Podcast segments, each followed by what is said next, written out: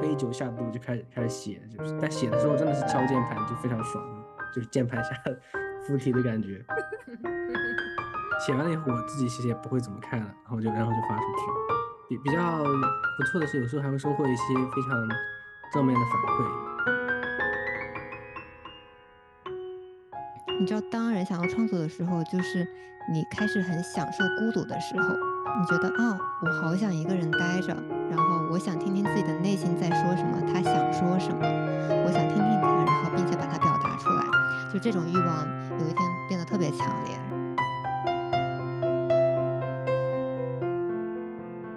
造成一个现象，就是觉得我们好像不需要创造，就是我们好像只要按着这个模板去做。哦我好像就我就能够获得我想要的这个结果跟效果。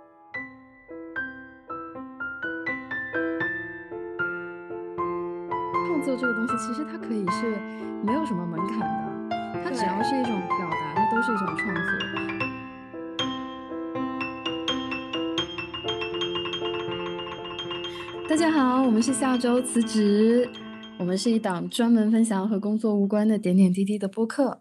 啊，我是你们的老朋友喵喵。大家好，我是丽丽。大家好，我是杰德。大家好，我是菲菲安。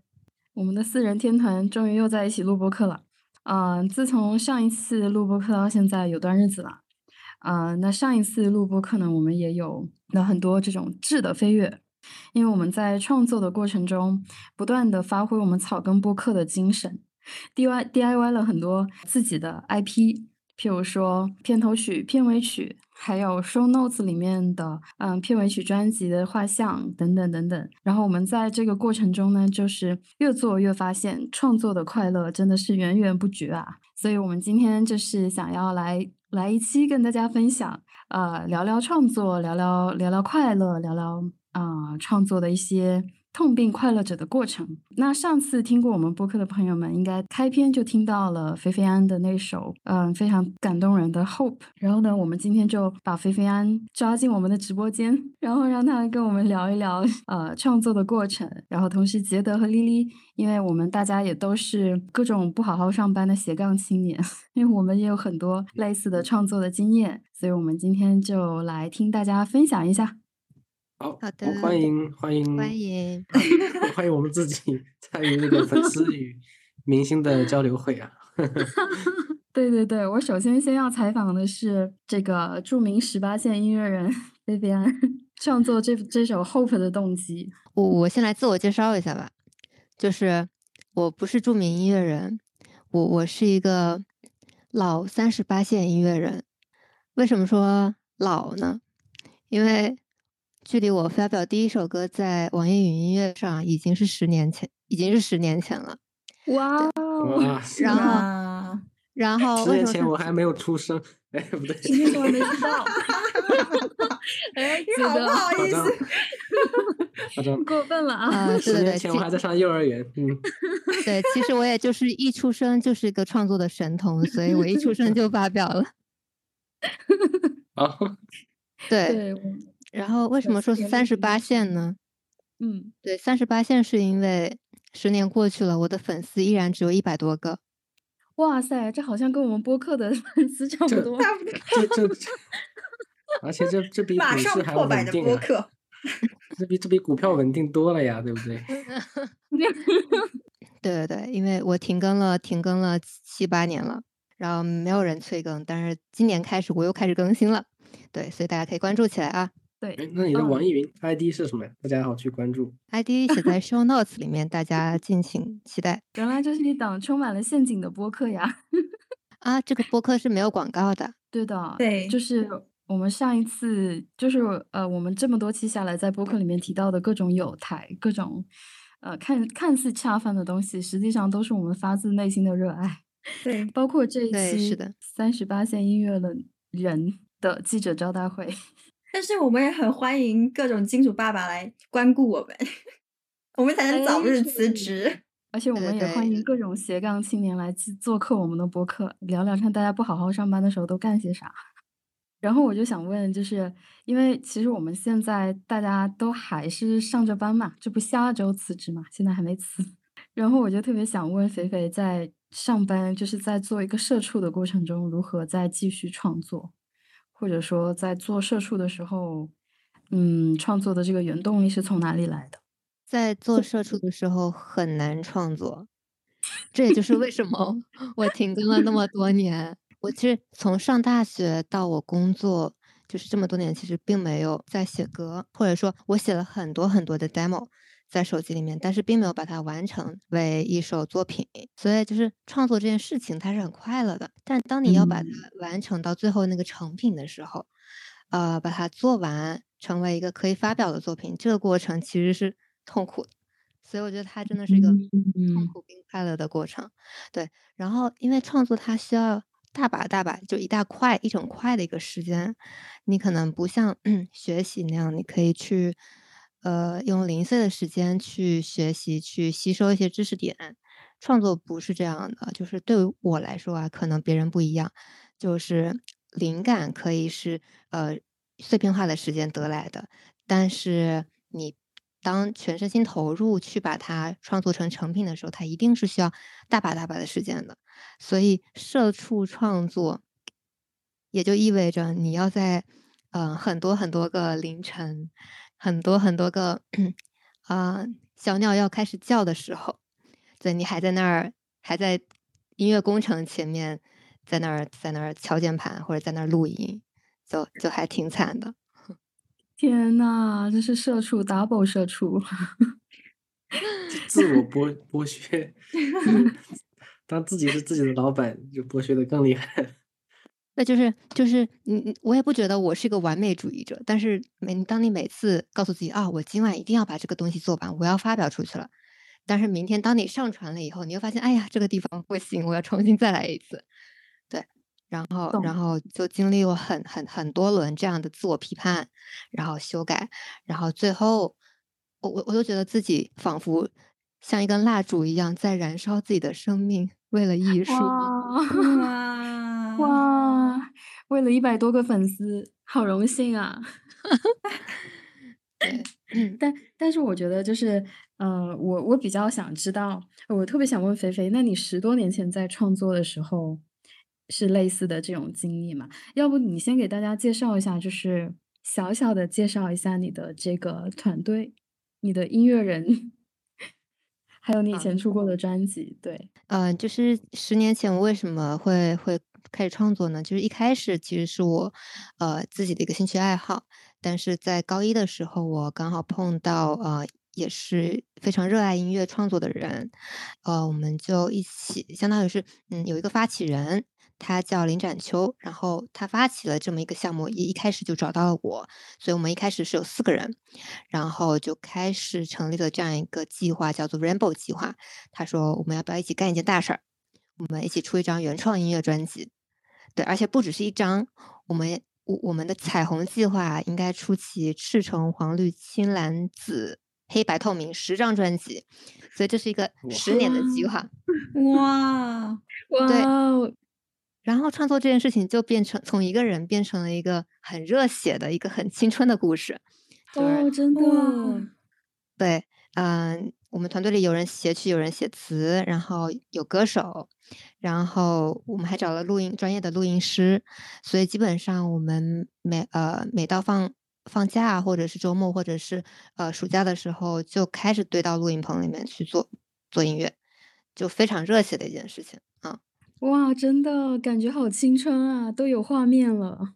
然后，呃，从高中到大二，我们出了《红橙黄》《红橙黄》三张专辑，对，所以我也参与了这三张专辑的制作。后来的话，因为呃慢慢要变成社畜了嘛，所以呢，开始脱离这个乌托邦，然后我就开始呃第四张专辑其实就没有再做了。而且我们当时的团队呢，就是大家也开始各自走上了呃大学啊、工作岗位啊，开始其实很多人都不再从从事音乐方面的嗯职业。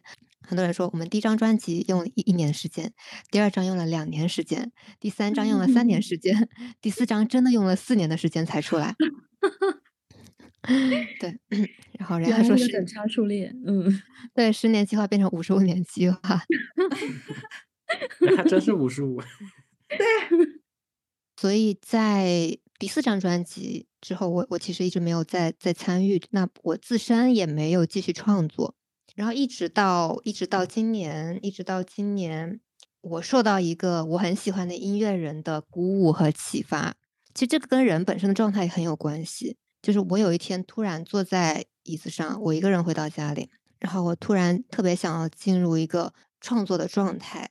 就是你知道，当人想要创作的时候，就是你开始很享受孤独的时候，你觉得哦，我好想一个人待着，然后我想听听自己的内心在说什么，他想说什么，我想听听看，然后并且把它表达出来。就这种欲望有一天变得特别强烈，然后我就听到了，然后我就决定说我要重新开始写歌。啊哇哦，哇塞，这种感觉好妙啊！内心的声音，内心的声音不是你自己的声音吗？是，它是，它可能原来埋在心，但是可能突然浮现到了我的意识层面，然后我就意识到了啊，我我现在的状态，我现在的状态特别适合创作，或者说他在呼唤我去创作，而且，呃，其实我以前会有一些遗憾，就是为什么我停止创作呢？是因为。我知道自己以后不会走这条路。首先，我不会唱歌，但我写的歌呢，我又特别……谁说的？谦虚，谦虚。我不会唱歌，然后我写的 歌，我又刚刚唱完 Imagine，对，献丑了，亲自献丑。对，就是我我我写的歌，我又希望就是。我脑脑袋里会有一个比较合适的声音去适合我写的歌，但是呢，如果我自己没有办法完成的话，那这个作品其实就是不完整的。所以我比较希望的自己做音乐的状态就是自己也能唱，然后呢，这样子就是整个作品它是非常完整的。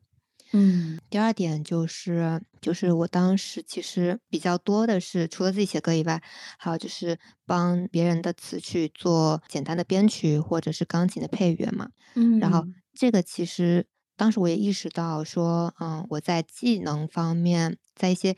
技术上面还不是很成熟，比如说编曲软件到底呃怎么怎么做，然后混音怎么做，然后以及呃乐理啊等等等等，可能当时是基于呃乐感，但是嗯走到后面会发现啊这些基础可能并不是特别牢，对，所以我现在创作也是想要补齐当时的一些遗憾，所以我今年的创作就开始一个人就是。从词曲开始到编曲、录音、混音到后期，全都自己做，然后感受一个音乐诞生的过程，就是和十年前真的完全不一样。嗯，哇塞，哇！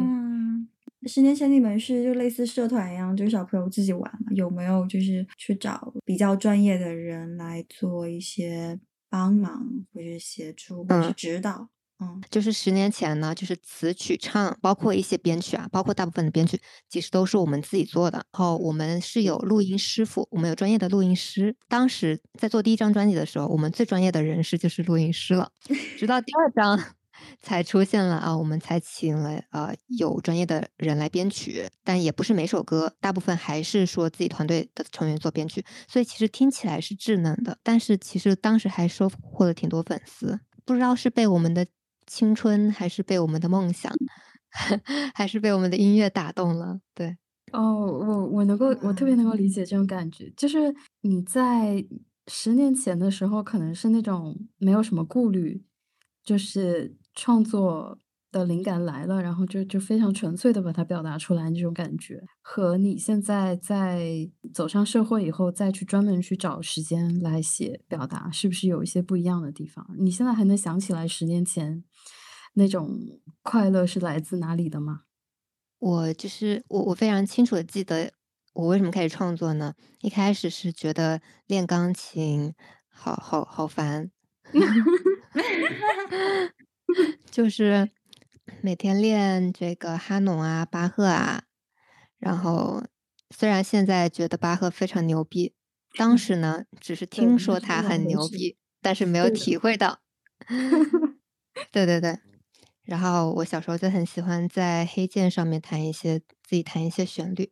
后来到了高中的时候，呃，我很喜欢一个人在。周末的时候，因为我们是住宿寄宿学校，但是呢，我很喜欢一个人在周末的时候，大家都回去了，我我留在学校，然后我在学校自习室的琴房里面一个人弹琴。我记得就是夏天醒了，当时这首歌的一个状态就是我一个人在自习室，然后窗外是就是阳光啊，还有树，然后还有蝉鸣，在这样的一个状态下弹出来的一首歌。所以就是他当当时的一个状态也也是一个很享受孤独、很享受自我的一个状态，他也是很很真诚的表达。然后现在十年十年过过去了，我发现。创作的时候，我的状态还是一样，就是它有共同共通的地方，就是我一样很沉静，然后我一样在听自己的声音，就是我我我在内观，然后我也很享受这种孤独的状态，这这是共性。当然也有不一样的地方，因为当时毕竟只是写歌嘛，但是现在要制作，嗯，就制作还是很不一样的。啊，一开始，嗯，你你写歌，然后有你动用的是你的左脑，然后你从灵感开始，然后你开始录唱，然后开始写歌词和曲。但是当你到录音混音的时候，你就要对付一大堆技术性的难题，比如说，啊，我要买什么声卡，我要买什么麦克风，然后我我买了麦克风，我还要买话放，然后我还要呃监听设备。等等等等，然后宿主软件啊，什么插件比较好？混音怎么混？这这个这个声音的均衡怎么调？就非常复杂。就是我我现在基本上是边学习边做。嗯嗯，那那我特别想知道，就是在这个过程中，对，这这当然是一个综合的 project。嗯，那在这个过程中，你的脑子里面是想着，呃，我自己想表达哪些东西，还是想着？可能我的 一百多个粉丝，他们想听什么样的内容？呃，我我从来不会想粉丝想听什么内容。哎呀，好伤心啊！震惊！明星当众说不在乎粉丝的想法。呃，其实这这个我觉得很好理解，我感觉。应该大多数时候出发点肯定都是为了取悦自己，只不过我记我记得我的男神这个约翰梅尔就说过一句话，就当你当你写歌表达一件非常私人的东西的时候，他会被非常多的人喜欢，嗯，但当你想表达一个非常很多人都喜欢的东西的时候，反而可能没有那么多人会会喜欢。我我特别同意，对对对对，就是。过去的刚刚过去那个周末，然后我在我跟上海的那个钢琴分享会的小伙伴们，因为上海最近在，呃，大部分小伙伴们都在隔离，没有办法在线下参加，那我们就改到线上，然后我就 dial in 进来，然后我就弹了一首 弹唱坑坑洼洼的，然后弹完之后就发表获奖感言。然后我就说了，这个时候那句话就浮现到我脑袋，我就脱口而出，我说：“只要我不尴尬，尴尬的就是别人。”然后，然后我就发现，就是在这个嗯表达自我的这个过程中，呃，我的我的经历和我的体会可能跟菲菲特别像，就是我其实不 care 谁来听我的。既然我我没有办法去保证说听我的人就一定会开心，但是我能够保证说我一定会开心。对对对，而而且就是说，当你表达是表达的是你你自己的时候，别人听起来也很可能是他们自己 perceive 到的的样子。那这首歌就可以被呃理解成各种各样的样子。但如果你去想说别人想听什么，那可能它反而就变得变成一个非常固化的东西。那它反而不会被人所理解成各种各样的样子。嗯，说到这个，肥肥安的《夏天醒了》，before 啊，就是在我采访到明星本人之前，我听这首曲子，我就能 get 到那种很清新的夏天清晨的那种感觉。我有段时间就早上起来，我就先听，就在赖床的时候听一下，然后感觉哦，朝气蓬勃，好的，今天又是元气满满的一天，然后我就醒了。对我，我其实不是很知道说创作这个人的创作这首曲子的人在想什么东西。然后我在听这个的时候，我也没有在琢琢磨他想表达什么东西。我在听的时候，更多的 perceive 的就是，嗯，他带给我一种什么样的感觉？哇哦，这种感觉真妙，所以我就会再继续听咯。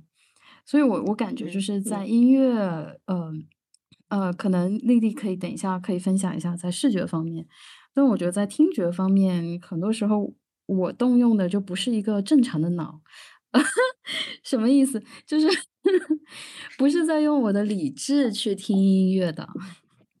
但音乐其实我觉得，你如果用理智的话，你就变成一块一块拆解去。你不是要写评论文章，为什么要用理智去去听它？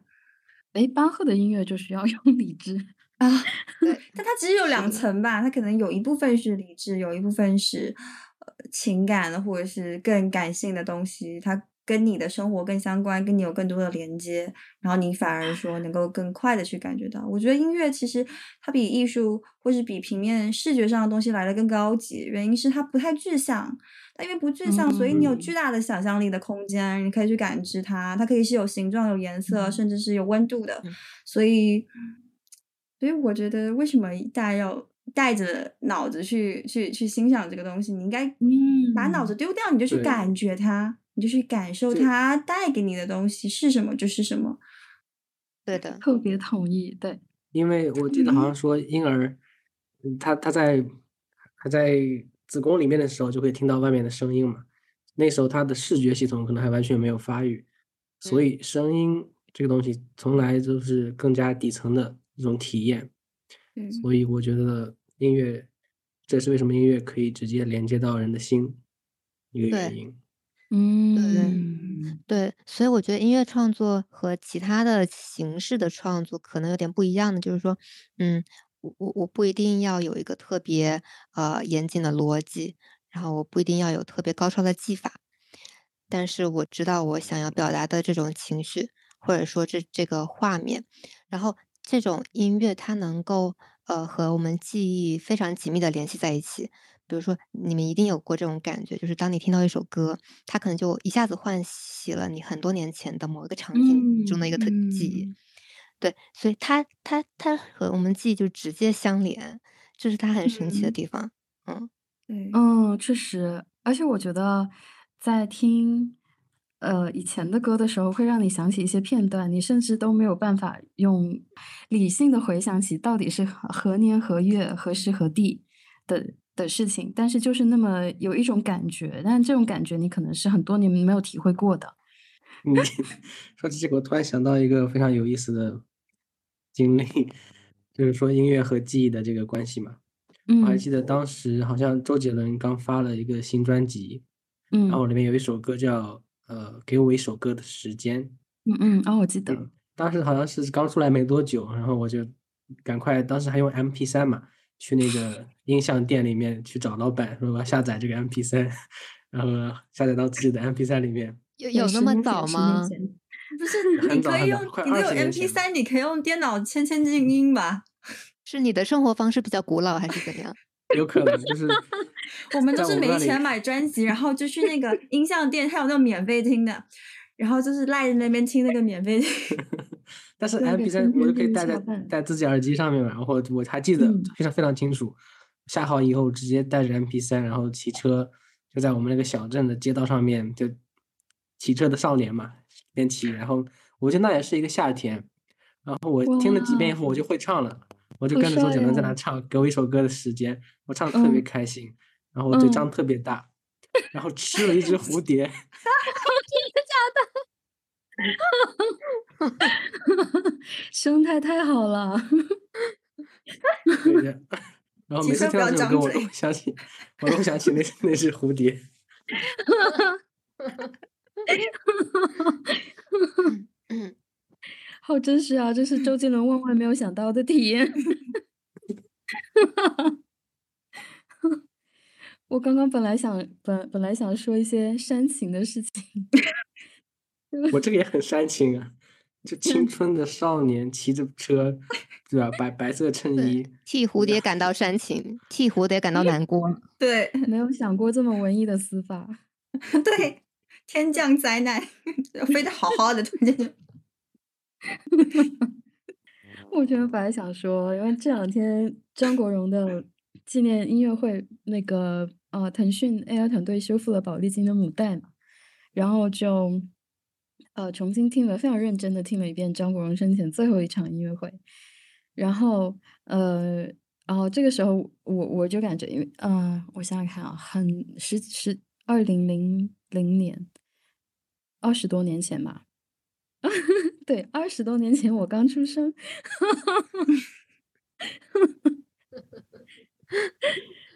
就是那个时候我听我听很多呃听听粤语歌，然后听张国荣的歌，很多东西我都是听不懂的。然后现在在听这些歌的时候，我觉得很多东西我都懂了。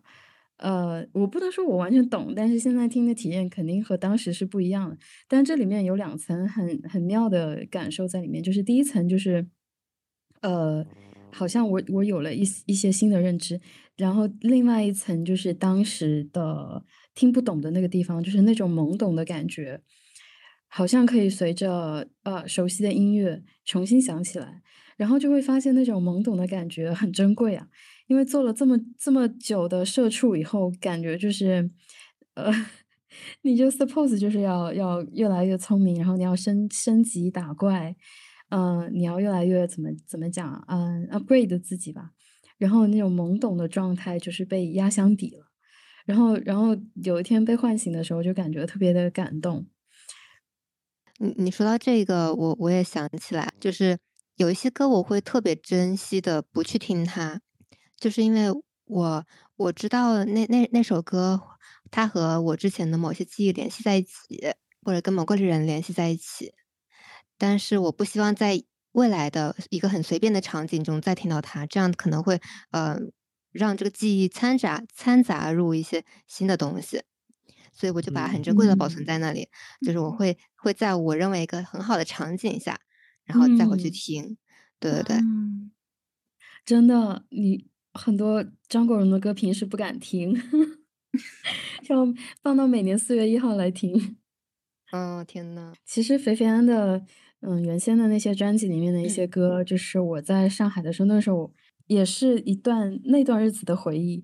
然后，因为肥肥安的歌只能在网易听，现在我在新加坡，没有办法听。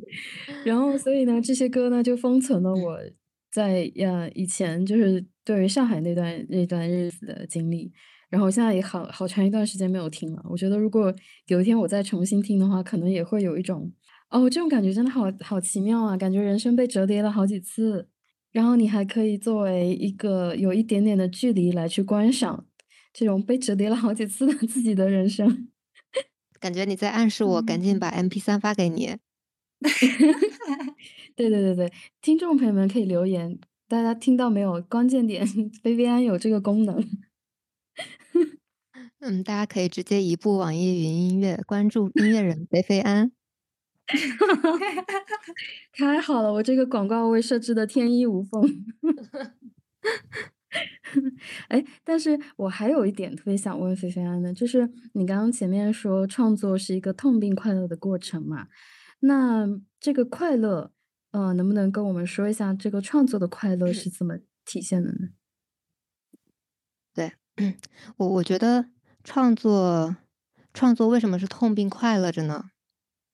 首先，它的快乐来源于，就是像很多其他形式的创作一样，它都是一种自我表达的一个方式。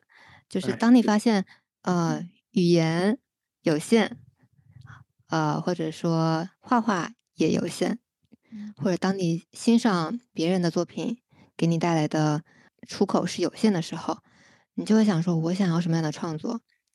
然后对于我来说，这个东西就是音乐。嗯然后，然后它能够带来给我一种体验，就是说我即使是一个人，我也不觉得独孤独。就是它让我进入到了一种和自己相处的时间里，然后在创作的时候，你脑袋里面只有音乐，然后嗯你会觉得它从你脑袋里出来那个瞬间有一种喜悦感。啊，对对对，但这种喜悦感，它充满着你的脑袋，你不会去想其他事情了，熬夜也嗯无所谓，我就是要把它嗯写完。嗯然后，嗯所以，所以我会进入一种心流的状态，然后这也是在社畜的日子里非常珍贵的。啊，不管啊，不管是学生还是社畜，你可能平常会被很多事情打扰，但是你创作的时候不会。对，嗯，然后其次就是，嗯，其次就是当你内观的时候，呃，你会发现，就是它它不只是说你去抓住灵感，呃，当你把灵感要写成一个完整的歌的时候，你会要去想，哎，这个词要怎么唱，要适合什么样的旋律才好听，或者说这个词所用的字，它适不适合来唱，然后或者说这首歌的风格跟它表达主题，嗯、是否呃能够一致，或者说我的旋律自己满不满意，因为我会进行非常多轮自我批判，可能今天觉得好听，但是明天不一定好听，那我明天就会重新写。然后我我自己当制作人嘛，那我意思是说，我可以在任何环节去修改我前面的东西。然后我记得印象很深刻是有一首歌，我是在录音录完了一遍，然后去洗个澡，洗澡过程中我又想到了一个更好的旋律，然后我我就马上把这个旋律给改了。但是这这种体验就是在你团队里面做歌的时候是，嗯，可能就不太容易出现的情况了。然后这这也是一种快乐，就是自由的快乐，就是嗯，你你没有人给你剥削的快乐。就是没有人给你设一个 deadline，然后，哦，可能过去我们会说，哎，赶专辑，然后或者有人在等你的歌，有人在等嗯。你的曲子，不会，我现在就是自己做，所以这个动力是完全是出于我自己的，然后也没有一嗯。个呃时间线，所以它就变成一个非常自由的表达，啊、所以它就是很纯粹的一个东西。哇哦，嗯，好棒，很像，就是在自己的创作的世界，你就是大老板，很像自己就是剥削，自己剥削自己，的确是。也是小喽啰啊，被那个大老板剥削啊，写的不好重写。对，然后而且还被 PUA 着，就是你明明剥削自己，还要告诉自己哦，我好快乐。分可是需要。强大的、强大内心的热爱，对，不然你很很容易就放弃了，因为你你有很多东西干扰你去去做这个事情。嗯，对，而且我觉得很明很明显，就是说我写歌出来不是为了让大家喜欢或者让大家来夸我，就是以前我可能会啊，但是我现在这种完全出出于自我表达的需求的这样一种创作呢，我发现我写完之后我就把这首歌放下了，别人怎么评价它没有关系，别人喜欢或者不喜欢，或者他来告诉我什么，我都觉得 OK。就是说，我不再去期待别人对我的曲歌歌曲的反应，因为我觉得创作完了，它就是我我经历过经历完了这首歌，对它就可以过去了。嗯嗯，嗯嗯就我感觉我们还挺不一样的。我自自己之前也有一些创作的经验，但它是被负面情绪所驱动的。就啊，就比如说我我我自己写一些文章嘛，我有一个公众号，也有个发了十几二十篇文章的样子。这个嗯，广告位，哎，广告位准备好了。对对对，广告位。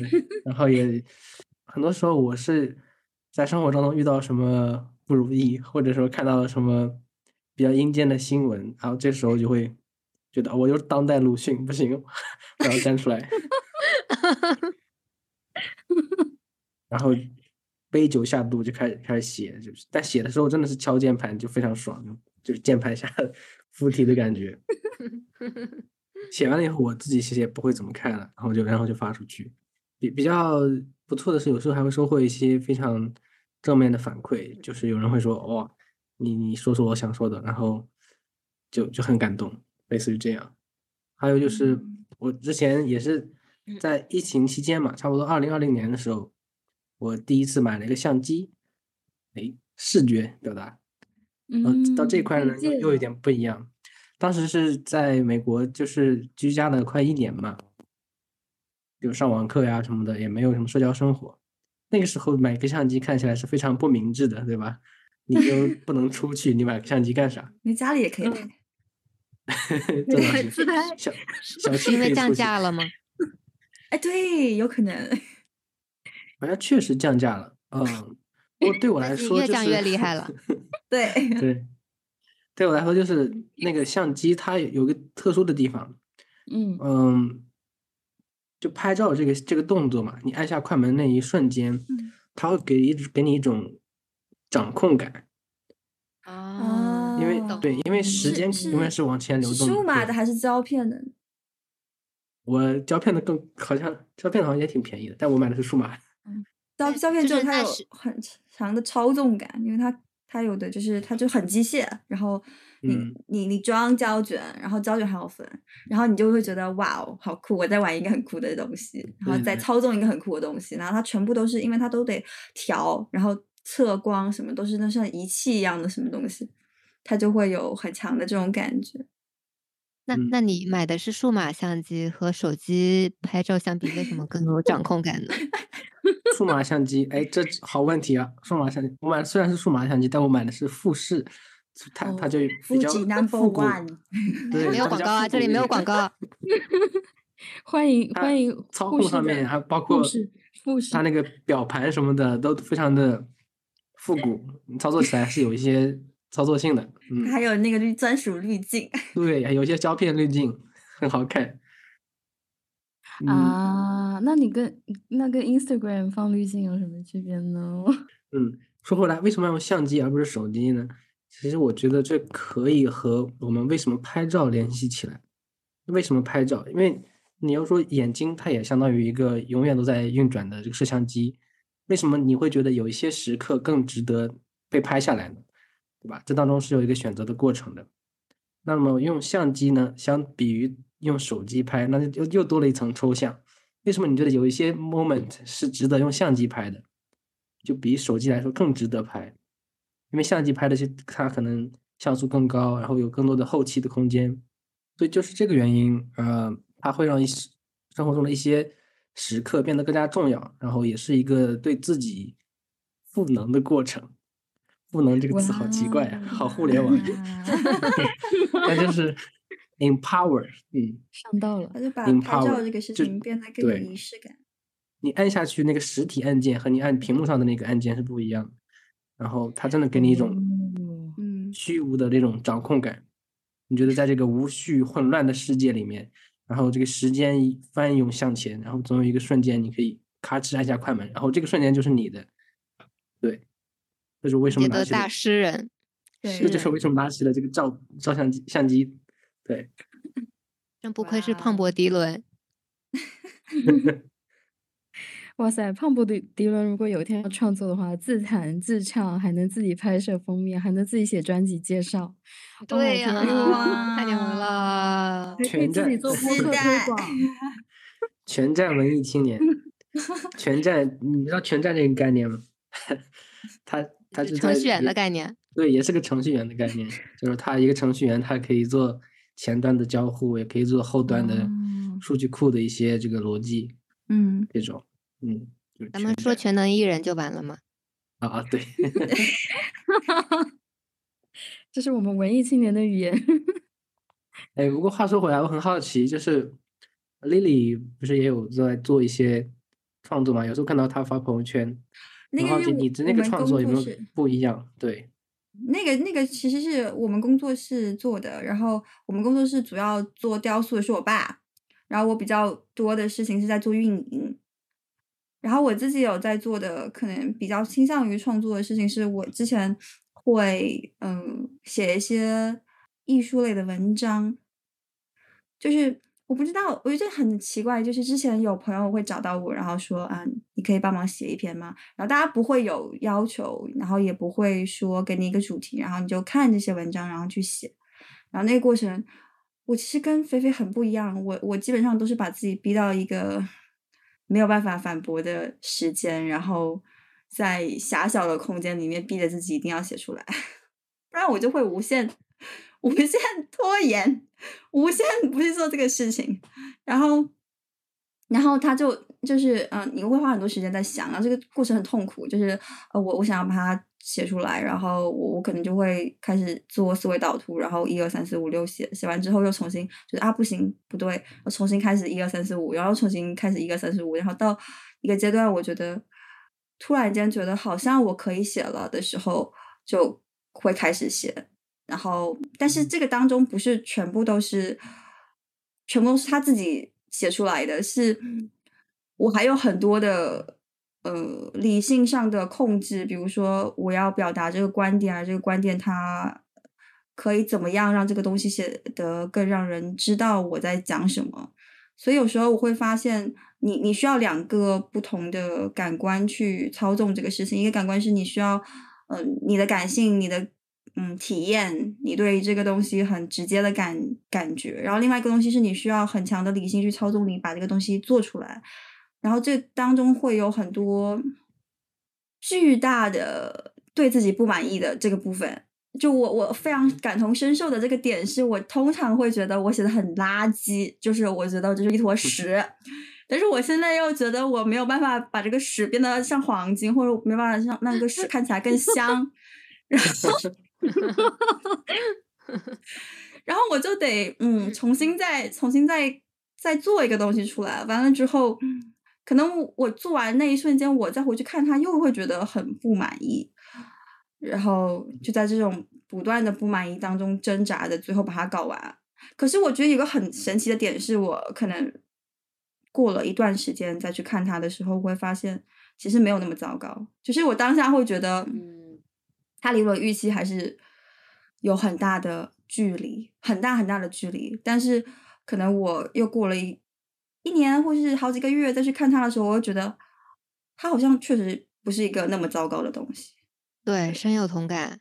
就是所以艺术家的痛苦，呃，虽然我们不是艺术家，所以艺术家的痛苦谦虚了，谦虚了。就来源于我们是大明星。对所以艺术家的痛苦是一致的，就是它都来源于我们内心对于呃理想的艺术的那那那个要求、那个追求，就是我们知道好的东西什么样的，或者我心中想要的那个东西什么样的，然后但实际上我可能一直没有达到，或者说我总是能想到更好的东西，然后我就是要给他给他做到我目前能想到的最好。对，或者说今天觉得这个好，明天觉得另外一个样子好，就是你永远好像都都在永批判自远都没有办法满足，然后永远就是在在这种挣扎当中度过。但是你，但是有一个东西就是我我会 push 自己，我现在必须得给我，我再这样下去就就这个东西没完没了了，就我就对我最后也是这闭，着眼睛上，就给他发。对我也是这样。我我最新的那三首歌也是，就是因为我一定要让自己三月一号一定要上线，所以所以我才告诉自己收手吧。刚刚我在听你们说的时候，我我内心突然一阵发慌。我我突然想到我，我写每一个 PPT 都是这样的过程。PPT 也是创作啊，没毛没问题。没毛没毛病。然后我就我反思了一下，就是呃，你说的是不是每个 PPT 都有这么严苛的过程？好像也不是，就是对某一些自己比较在意的 PPT，也也会有偏爱的。那么多个孩子里面也会有比较偏爱的那一种。然后这个时候我可能就会比较发现，嗯，可能我爱的是这个。对，啊，对啊，但话说回来啊，就是哎，其就其实这个矛盾不就是这这个样子嘛？就是在你在创作一个东西的过程中，你发现你对自己越严苛，其实其实侧面就是反映你越在意这个东西，然后这个东西对你来说，就在翻译来讲，就是你越爱这个东西。我是这样反省反思我自己啊，反观。然后我刚刚想讲的另外一个点就是，其实我觉得像，呃，譬如说我在做这个播客的时候，我跟三位艺术家一起做这个播客的时候，嗯、你也是 艺我术家，嗯，我的艺术家，我指艺术指艺术 moderator 家。嗯，我我想说，就是我的那个快乐，就是非常的、非常的没有什么负担。我觉得就是在做做这个播客的时候，就是播客的选题啊，呃，包括就是嗯聊天的方式啊，还有就是 moderator，呃，从来没有 rehearsal 过的 moderate moderating skills，就是这些东西它都是不知道从哪里自己钻到我脑子里面去的，好像当下就会了的样子。然后我就觉得这个过程很快乐，因为其实真的在做这个播客之前，我并不知道我自己 可以做 moderator。啊我我一直以为你很有经验的样子，对，感觉你是那种，就你知道现在有一种面试叫群体面试，嗯，就往往会有一个人站出来来控住全场。我我时常感觉你就是那个会天然的控住全场的人。hold 住。我不知道哎，真的是，其实我想说的那个点就是，可能在创作的过程中，也会让你更发现自己。就是嗯我做播客的乐趣，一方面是在于啊，对吧？每次看看我们这个 非常有限的这个粉丝数量，但是每次都是在增长，我觉得这个也是一个快乐源泉。嗯，粉丝不求多啊，啊，但是这里面这个话外之音大家听懂了哈。如果在听我们的这个 播客的朋友们啊，你懂的。然后广告粉丝虽然不求多，对，广告自己而，且我们很宠粉的好吗？我们还升级了我们的那个设备。对，对的哎，。其实我们可以对我们的第一百位粉丝进行一个小奖励，或者是什么？哦，对，真的哦，对，好快。奖励什么呢？肥肥现场演唱吗？麦队友活动开始，杰德杰德现场演唱，胖博迪伦现场演唱。斯坦太好了太好了，我们这给些不会唱歌的实体的东西会比较好。现场连麦。嗯，哎，不过这样不行，这样可能就是他会觉得，哎呀，现在才八十几个，那我要等一等，等到一百个再来。所以呢，我们可以这样，我们从一百个呃前一百个粉丝里面抽抽取幸运观众。哦啊，好主意。哎怎么说啊看谁这个这个容易啊，这个就生成一个一到零到一一到一百随机数。你直接，嗯，对，哦，我好期待，我也是其中一个粉丝，会不会抽到我呢？说你就把你划掉。什么？不是要雨我露均沾？哎，不是我，现在模点的时候，我不是有做一个众筹嘛，然后就是工作室的众筹，然后我就我就抽奖，我就我就是我就我就自己也参与了抽奖，然后跟大家说我一定要抽中，我自己抽的自己都抽不中，一百个抽哦三个我都抽不中，天呐！一百个抽三个，很好中吗？我好中吗？对啊，很好中我期待吧？一百一百个里面不要抽中我们四个的概率还是挺高的。挺高的，对，嗯，我我其实说到这个点，我一直觉得是粉丝欧气满满的。哎，对啊，这期播完就有了。就是我刚刚想说，就是粉丝也是我们创作的一大动力，至少是对我啊，就是我特别喜欢去看那个粉丝的留言，因为我觉得，嗯，创作的另外的一个快乐的源泉就是来自于，呃，我和没有想过可以产生共鸣的人。可以产生，就是这个作品可以让我和没有想过可以产产生共鸣的人之间产生共鸣，好绕口啊！但是我觉得，呃，好像这应该是是一句正经的句子。而且他还会就是在这个基础上，他可能会给你一些灵感或者一些更神奇的话。对，因为我觉得很神奇的事情会发发生。神奇的，譬如说脱单什么的吗？然后就是上次我们不是有在评论区看到一个人，就因为我们的播客，他说他是上一期的播客嘛，那个特别让人感动的那个人。每期都有呀。哦，对，是每期都有。我知道你在说哪个，就对，然后我那天就觉得特别感动，我没有想到，嗯、嗯，我们，我们就我们自己其实在玩的一个状态，就对的，没有想到这种这种这种事情会影响到另外一个人，然后他或许从中也得到了一些开心的瞬瞬间，或是治愈了他的某些部分。这个就是创作额额外的额外的馈赠，就是你创作的时候没有去期待这些东西，但是他会额外给嗯你一。些馈赠。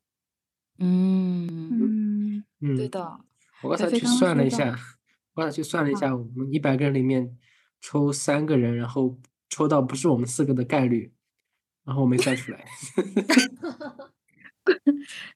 哇塞，果然抽三个啊，抽三个。数学 PhD 留留做一下金哦环赛。数学本科生啊，我是数学本科生，现在已经 连连这个都算不出来了，嗯，可以的我服了。这个我嗯我妹高中好像正在上这个内容，给她出个题。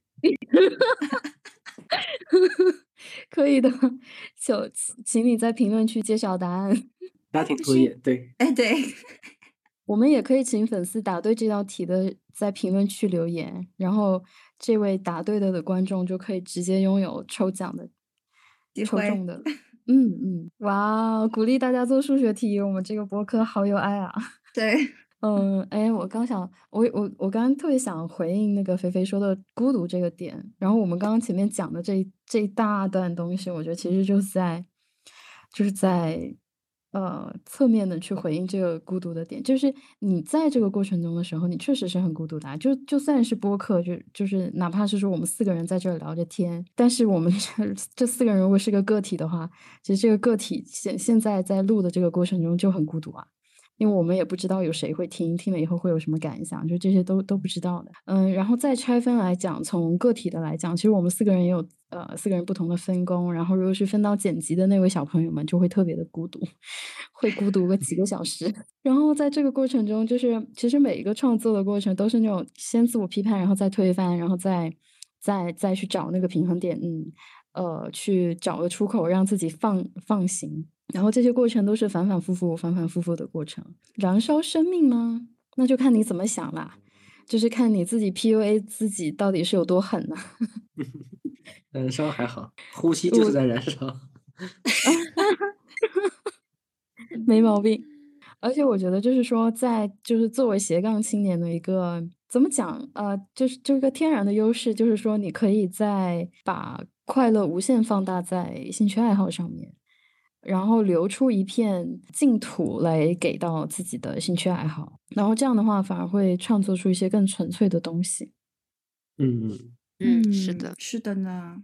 然后我觉得，就是每个作品也是一个成长经历吧，就是它它就是一个概括跟总结，就是在你当时当刻的那个自己所想所做的东西的一个缩影，就像就像拍照片一样的，就是只是就是一个 Snapchat。呃，snapshot，然后它的呈现形式有可能就像是一首歌，或像是一一一段播客这样。我们可能过段时间再去听自己的第一期。哦，对，我现在听自己的第一期就觉得挺羞耻的。我都没有敢再去听。对，很多时候就是那种，嗯，月后积分嘛，就是我可能很多时候。反而是那种越花很多很多的心力去做的 PPT，然后就到后面就交出去以后就越不想看，因为你知道，就是曾经把自己逼到那个角落，是因为你的 expectation 曾呃你的期望曾经是有那么那么那么的高，那期望这个东西其实是你永远都没有办法达到的东西，那反而就是当我再去看这些东西的时候，我就会想起当时曾经对自己有过那么高的期望，反而不大敢去正视它。所以我觉得每个艺术家就是创作，当然需要很多基本功。这个首先就是前提已经非常感人了，然后其次还要经历这么这么复杂的一段心路历程，然后嗯，直至你能够过到自己那一关，把这个作品发出去公诸世人，就是在这个过程心路历程，他所遭受的，他所经历的这些的复杂程程度，我觉得也是非常感人的。然后我觉得创作真的就是谁做谁知道，就是你做完之后，突然之间就会对创作者之间就会有一种，嗯，互相之间眼神的交汇，忽然就有了你懂我，我懂你的感觉，惺惺相惜。对，真的。而且就是其实客观的认识自己的作品需要时间嘛。是。有句话说，就是 “You are your worst critic” 嘛，就是你是你自己。最严苛的这个批评家，所以刚不管你做什么东西，你刚做出来的时候，自己肯定都觉得非常不满意啊。不过也不一定，我有时候写完一篇文章，觉得自己就是当代鲁迅，不过这个只会维持很短的一个时间，很短一个时间，大概等敲完最后一个句号，觉得哇，我好，我好厉害，我好牛逼。可能第二天看会觉得非常的羞耻，一个月之后看，觉得哇，这这一个月前这个人写的是什么东西啊？这就这也好意思发出来。但是我发现，在一年之后，这个时间线更长的时候，你再回去看，会觉得哦，在当时那个情况下，以他当时的这个知识储备和这个语言表达的水平，能写出来这样的东西，已经是非常不错的了，就会非常客观的看待自己。所以就是需要时间，嗯，对，而且而且他创作能够记录你当下非常真实的一个状态，啊。对，就是而且你要去尊重那那种状态，因为你在那个瞬间之后或者之前你是没有那个状态的，而你刚好通过创作的方式把它记录下来了。嗯，啊，比如说，嗯，我我们我们 Rainbow 计划的第一张专辑《红》，距离今天已经十周年嘛，所以大家在想说要不要去重置这张专辑，然后我我们会去就是。呃，他们有在公众号问，呃，有在网易云上问粉丝说，要不要要不要重置，然后以及我们团队内部也有讨论。我看到很多粉丝的留言，以及我自己的观点，就是说保留当时的那份 真，就它听起来很稚嫩，但是，但它就是当时的那个记忆，当时的那个状态，非常好的一个状态。嗯，嗯，青春就是稚嫩，就是当时的那个自己，青涩就是当时的自己，就没有什么错。嗯，不要不要再去见，不是二十年后你当时的初恋，有有点类似的感觉。哦，一想到我突然想到少年闰土，哎，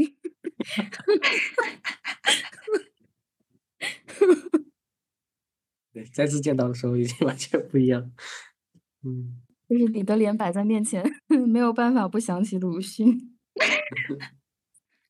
就我其实想到一个点，我就觉得希望说更多的人他，嗯，更多的人加入一起成为创作者，而不是说你只是在做一份工作。我觉得创作它不能不可不是局限于你必须得是艺术，必须得是音乐，必须得是呃所谓的艺术，它可以有更多的方向。你可以创作一个，比如说 PPT，或者是你创作一个项目，它都可以成为你的创作。我就想到前段时间我看了一篇文章，就是别的。公众号上出的，他说就是一个女孩，她艺术行业的女孩，她一个月只有四千块钱的工资。然后我当时就想到我自己，因为我当时呃在艺术机构上班的时候，我一个月最惨的时候只有两千八，就是对。然后你你你可能嗯对，然后我看那女孩的那那那篇文章的时候，就特别感同身受。就我当时也没有想好这些东西，就是我当时觉得我只想跟这些人一起玩儿，但是我不知道我能做什么。我就觉得，嗯，我只是在享受我可以跟一群艺术家一起玩的经历，跟这样的生活。我可以上班的时候喝啤酒，对。但但但我们必须得认清，就是，嗯，他他，你不能只想要享受一种生活状态，或者享受一种艺术家的生活状态，而是要，嗯，去做成为一个创作者。而这个成为创作者，并不是说你需要一个特别。呃，厉害的东西，比如说大家认为呃很厉害的东西，比如说音乐，很创作一个音乐，创作一个是一个什么艺术品装置什么的，你觉得遥不可及？其实不是，你可以从就是你现在能够做的东西当中去去做，嗯，去成为一个创作者。对我觉得这可能是我希望，嗯，听到我们播客的小伙伴们能够感受到的东西。哇塞，这个升华太厉害了！太棒了！我我刚我刚其实就在就在丽丽在讲的时候，我就在想，就是创作这个东西，其实它可以是没有什么门槛的，它只要是一种表达，它都是一种创作。然后我们刚刚前面是有聊到，就是创作的快乐源泉之一，就是就是你把真实的这个自己给表述出来。嗯，尤其是对于社畜来说，尤其是。还没有下周辞职的社畜来说，包括我们自己啊，很多时候呢，就就是在压抑自己去扮演一些社会上面该要扮演的一些角色嘛。呃，也不只是社畜啦，就是嗯，在家庭生活中，在在一段关系里面，就是反正嗯，每个人都有一些自己需要扮演的那个角色。但是，但是创作就是一个你直面自己的过程，然后你把你最真实的那个自己给表达出来，所以。嗯，刚刚我们在聊的时候，我就在想，其实这个东西我们从小就有的，只是不知道为什么，就是随着时间长大，大家就是慢慢的把这个这个部分压下去了。为什么说从小就有呢？我我就在想，一边一边讲一边笑，自己都把自己逗笑了。嗯，小学啊、中学啊这样子，嗯，你喜欢一个。嗯，男孩子喜欢一个女孩子什么的，都会写些什么情书什么懂。小纸条，传传小纸条也是一个创作啊。对啊。然后现在想想，就是我们成年了以后都在干什么？就是划划手机。你长得真美，要不要出来喝一杯？天呐，这个才比较羞耻好吗？就对美的定义，大家都差，就是好好相似，就是长成这样的人就是好看。你你是在鼓励大家在刷软件的时候也要进行创作吗？哎哎，说起这个，其实我之前看到一个非常好的这个 Tinder 的一个介绍嘛，他他下面说就是不要去过多的谈论品味，说你看了什么嗯电影，听了什么歌，来聊一聊你最近的创作。嗯，You 哇 are what you create。嗯，哇，门槛好高呀！对，怎么办这？个其实这个人其实是我自己。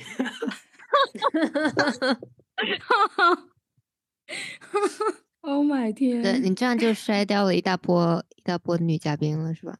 嗯，其实本来就是他这个不是要 like 嘛，那其实本来这个池子也不是很大，你懂？就是杰德同志呢，在上面也不是特别的受欢迎，所以啊本来也没有没有很大的范围可以去筛，因为啊，为什么？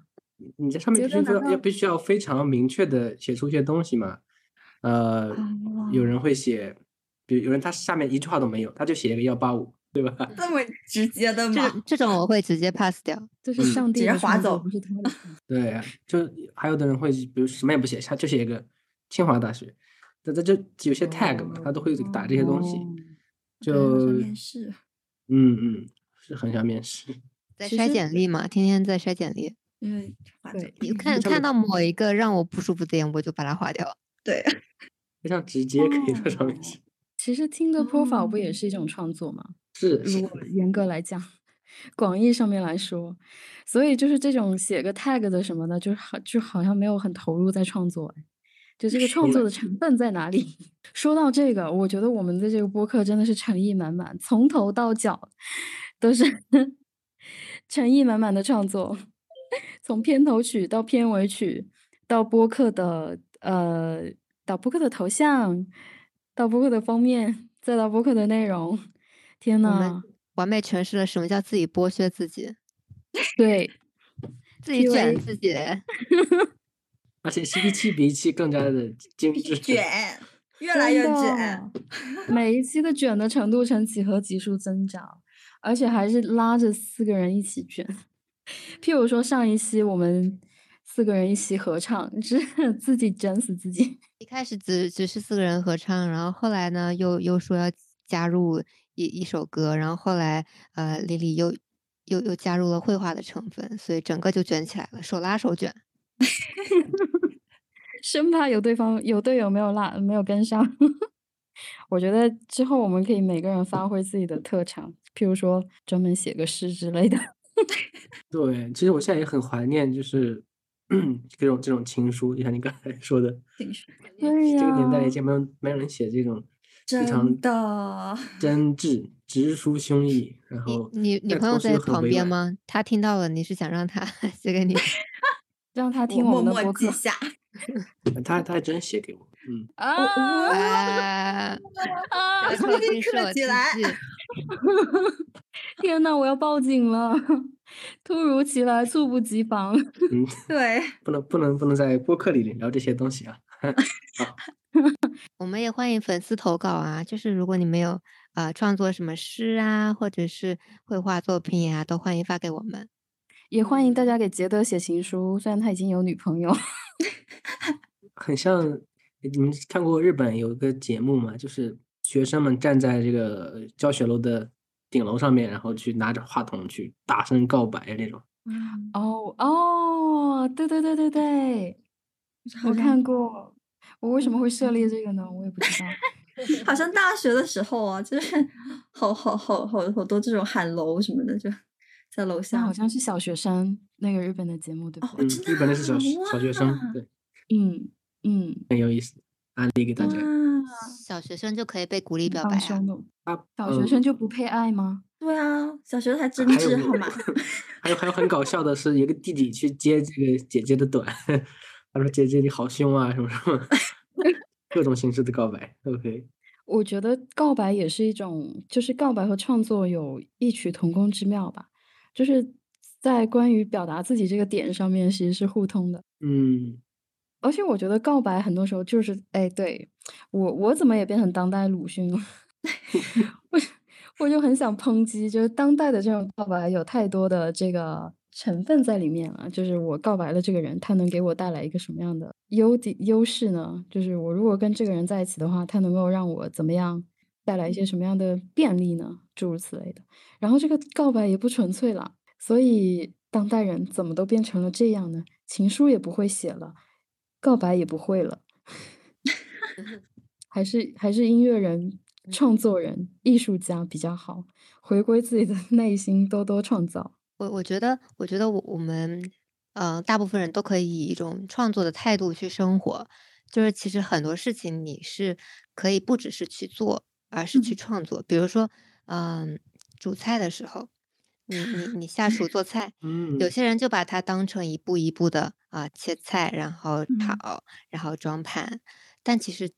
做菜它是一门艺术，你可以把它当做成一个创造的过程。然后，当你用这种态度去做菜的时候，你就会发现，哎，好像每天都可以有一些新的花样，我可以注入我的想法。然后，包括你做 PPT 也一样，有些人就把它当做一步一步的，啊，一一个步骤一个步骤的工作。但是你也可以以创作的态度去做它，你会发现完全不一样。当然，有些。反而是有一些现在的音乐人或者是视频创作者，他们虽然说是创作者，但也许他们没有创作的态度。嗯，他对对他们来说，音乐可能只是说丢一个 loop，丢一个工程，然后按照模板的样子去写一写，它就出来了，量产。然后或者短视频，它也有很固定的公式，他们可能本质上内核上没有一个创作的态度，他也就是享受不到那样子的一个快乐。所以，我们不管是哪个人在做。呃，什么样的事情，只要你有创作的态度，你就可以体会到这种快乐。嗯，哦，你说的那个让我想到，就是他那个点，其实就是那个 trick，就是在于你有没有 enjoy 这个当下这个 moment 嘛。我觉得在创作的这个过程，就是你必须要全身心的投入当下，你才能有东西从你的脑子里面出来，或者说你才能收到这个灵感，你才能跟跟灵感连上线。然后，如果是你在很应付的去做一件事情的话，我还是拿 PPT 举例，因为这个太真实了。就是如果你是应付他去做 PPT 的话，其实你你的脑子根本就没有放在当下，你没有在当下那个状态里面，你而而是想的是说，譬如说几个小时以后我做完这个 PPT，今晚吃什么？就就是。他的他的那个重点不是在于当下，而在于呃未来，或者是这段时间之后的话，那其实你就没有办法全身心的投入进去。我觉得创作它带来的这个归根结底，它这个本质的这个点，就是它它会让你创作的那个当当下变得非常的乐趣横生，让你没有办法把你的注意力从这个当下身上拿走。这个时候呢，你就会产生很多意想不到的这个火花出来。那肥肥刚刚讲的这个主菜。的例子和很多就是日常生活中这些小片段，其实都是这个样子。就如果你用一个 mindfulness，就是很呃活在当下的这种呃态度去面对它的话，可能一件很平凡的事情，在你眼里你也可以把它变得很有意思。嗯，所以其实创作它本身真的不是在于你的能力、你的基本功、你的门槛什么什么这些东西。虽然重要，但是本质上面，在它之前还有更本质的那一层，就是你在创作的这个当下，你有没有真正的去面对这个当下，去接纳这个当下？现在的呃很多事情，它没有办法让我们沉下来做这样的事情。比如说像他有些人做短视频的，他就必须得每天都跟，他必须得一天跟个好多好多好多条，就是所以就是这导致他没有办法。去沉下心来去去做这个事情，并且他会发现一些很直接的、很直观的、很短平快的事情，它反而能够造成一个效果，就变成所有人都为了追求那个效果去去做一个嗯，怎么说？去去做一个拼贴，然后造成一个现象，就是觉得我们好像不需要创造力，就是我们好像只要按着这个模板去做，哦，我好像就我就能够获得我想要的这个结果跟效果，就没有财富密码。对，有没有去反思到说你可能你是拿它做表达工具？其实创作的动机也是很不一样的嘛。你创作的这个，嗯，我们现在就是所所谓的创作是一个广义上面的东西，但是我们在我们今天这个这个 context 底下里面聊的这个创作，嗯，它是比较狭义的那个部分，就是说我是忠于自己的那种的创作。所以，我我们我们其实，在这样子的 context 下底下是想说，which 就是我们这个播客的主题嘛，在这个成年人的世界里面，我们能够找到那个空间，呃，允许自己去去表达自我等等。嗯，其实我们也有。我我们也有就经常开玩笑，就说我们什么时候能够恰饭？但我觉得，如果有一天我们真的恰了饭的话，可能 就会是很不一样的一个播客。所以说，我们在做斜杠青年的时候，他的一些他的这个美感，就是在你对他无欲无求。你只有当你对他无欲无求的时候，你才能沉浸在每一个创作的当下里面去。你如果在如果你在啊创作的时候想着我能够收获多少粉丝，我能够下多少吨的饭，嗯，这个就是不能说这个是不好的创作啊，只能就是说它的这个目的和出发点就呃是另外一种形式啦。我们所说的创作，其实呃是想要鼓励大家在创作的以创作为契机，找到一个属于自己的乐园。嗯嗯，然后保保持自己内心的这样的一份净土，在。如果说我们在现实生活中遇到的快乐源泉并不多 的话，那么创作呢是属于一种非常简单高效、自给自足的一个 保持乐园的，嗯，在在在你这这个 nourish 净土的这样的一个活动，所以强烈安利大家去尝试，嗯，就算就算是去看看窗户，然后写写一些句子，呃，或者是拍一些照片，可以从 简单。虽然觉得很吐槽手机拍照，但是我们可以从这个做起，就是，嗯，只要是任何一些自我表达的东西，都可以先尝试起来吧。然后做一段时间之后，你也许就会发现生活更可爱一点了。那以上就是本期下周辞职的全部内容。好的，现在我们进片尾曲。来，我明星十年前的作品。好，期待。拜拜，拜拜，给我们留言哦。拜拜，拜拜，记得算数学题哦，拜拜。